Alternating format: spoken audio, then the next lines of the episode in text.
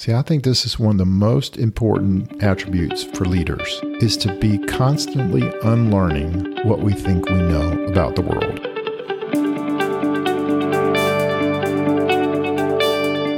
Hey there, multipliers. It's Winston Faircloth, and welcome back to episode 79 of For Love of Team. This is the podcast where leaders simplify teamwork, helping you surround yourself with teammates doing the work they love, simplifying business processes so that you can serve more, focused on the work you love. Last time we met my friend and CEO of Premier International based in Chicago, Craig Wood. So many great nuggets of wisdom in our time together. I loved at how Premier they are blending a team first culture with commitment to outstanding client experience. And I'm going to include a link to their six core values in the show notes here again as a reminder. And here they are again just to refresh your memory. Value one is client first always. Value two is driven by integrity. Value three, above and beyond.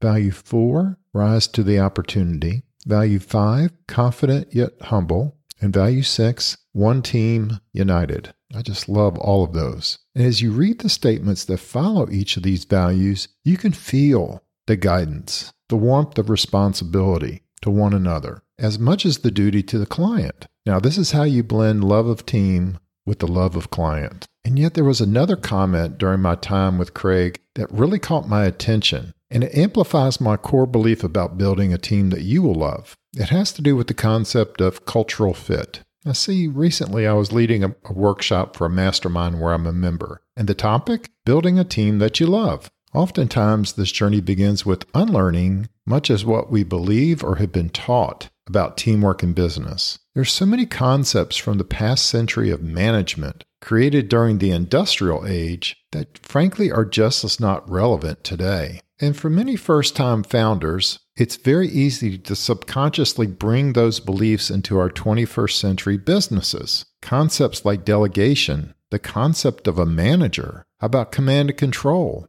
or businesses built as well oiled machines, or businesses to run like clockwork. Now, these are important concepts, but probably not as relevant for the information age that we live in today. I'm going to tackle some of these old concepts in future shows, but even I fall back into those concepts by default. And I'm going to suggest that cultural fit is another term that we should reconsider. Now, the conversation in the mastermind began with getting people over the inevitable chicken or egg question namely, how do I fund and pay for a team? And once I get past that, what are the best returns on investment for working with your independent collaborators or team members? And then once you get past that, we move on to how do I find and hire my team? Well, believe it or not, I've had this challenge for now over 40 years in my career. I've been hiring and recruiting and supporting team members since I turned 20 years old. And I've made both many mistakes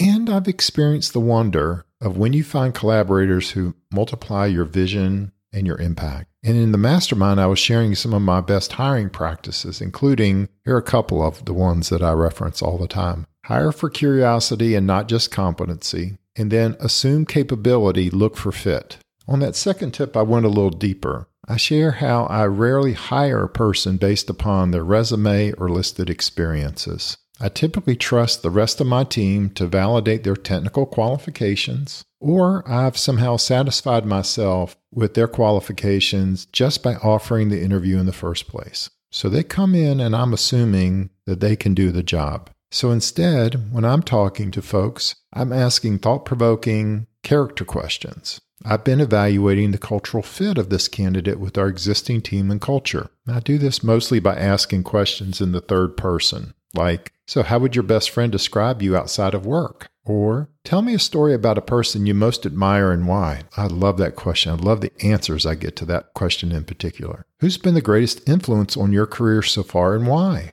And here's a one that's really self disclosing. What would your last manager say about your strengths and weaknesses? Notice how I ask many of these questions in the third person, get them to speak in the voice of somebody else. And in doing that, they really kind of disclose about themselves a lot. And I get to see how they react because most candidates come in ready and prepared for first person experiences, first person questions. And so asking the questions in this way really gives me some insight into how the person thinks and what kind of makes them tick. But as we wrap up the interview process, ultimately I'm looking for a spark.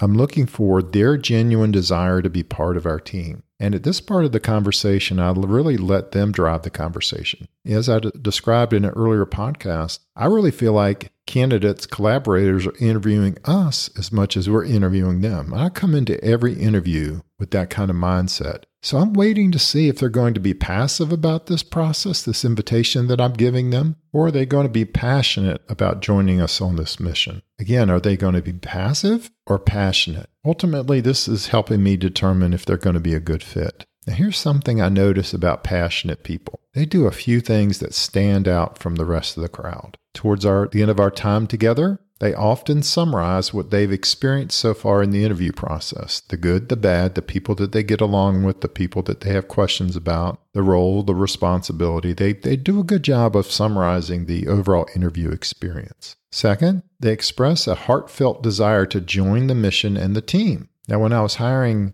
salespeople or in the nonprofit space, fundraising people, I never hired anyone who didn't at the end of the interview ask for the role. If they won't ask for the role, they're not going to ask for the order. so, this, but I want to round this out to say every time that I've had a successful hire, they've often expressed a heartfelt desire to join the mission and the team. And then here's a third thing that exceptional, passionate people do that stand out for me in joining our team is they often send a physical thank you note, not just an email. And this is where they restate their desire for the role. That is a super impressive part of joining the team. And I can say this next thing without reservation. Every single time, without exception, when those three things are present at the end of an interview process together, we've had a tremendous collaboration. Summarizing their experiences, being candid about that, that's number one. Expressing a heartfelt desire to join the mission and the team, and then they send a physical thank you note, often asking for the role. Every time those three things are present, it's been a stellar collaboration. So, is, that the definition of a cultural fit?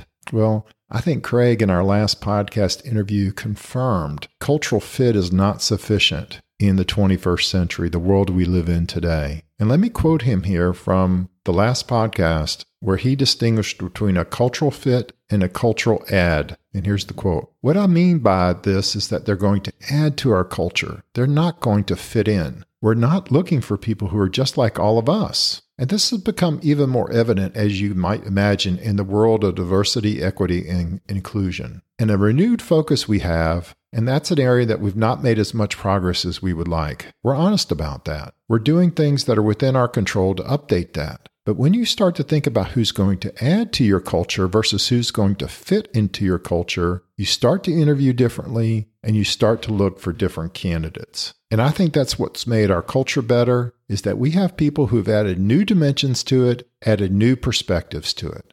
End quote. And in that moment, it was an unlearning moment for me. See, I think this is one of the most important attributes for, for leaders is to be constantly unlearning what we think we know about the world. And in that moment that I heard Craig explain the difference between a cultural fit and a cultural add in terms of the value that that brings to your team and ultimately your business, I can never unsee that word again, cultural fit, as not being as valuable to me as the leader of this enterprise, as being more intentional, more mindful, and more purposeful in seeking cultural adds to our team. I can't unsee it now. It was a mic drop moment. So that's why I'm coming back this week and really bringing this back out because I think it was such an important lesson out of our last podcast. So as you think about your future team, your independent collaborators, do you want a cultural fit, meaning someone who thinks, acts, agrees, or has similar experiences to you? Or will you seek someone who is a cultural add, who's gifting, perspective, life experience, point of view differs from you and the rest of your team.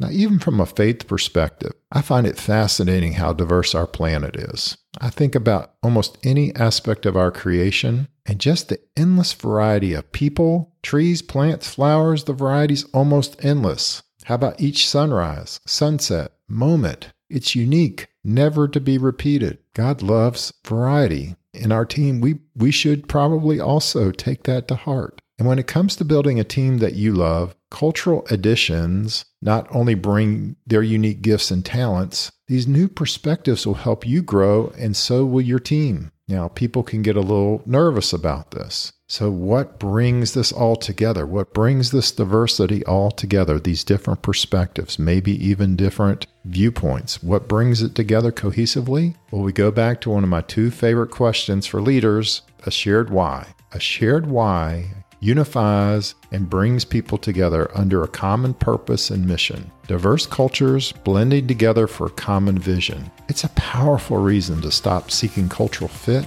and start pursuing cultural adds. And as we saw at Premier, having cohesive, powerful value statements that are really speaking to the team, not just the founder, speaking to the team, not just the, the clients, and having people all aligned to that is what makes collaboration and teamwork such a valuable part of the founder's journey. So, how would you like to have a business that you love, supported by a team that you love? What could be better than that? And so, if you have a question or comment about today's podcast, I'd love to hear from you. My personal text number is 1754 800 9461. That's a personal number, it's not a text, not bots. Come straight to me. You're going to hear straight from me. 1754 800 9461. And finally, remember, as I say at the end of each of our times together, leaders simplify teamwork, multiplying your impact, your income, margin, and freedom in business. I hope you'll be blessed, friends. I can't wait to see you soon.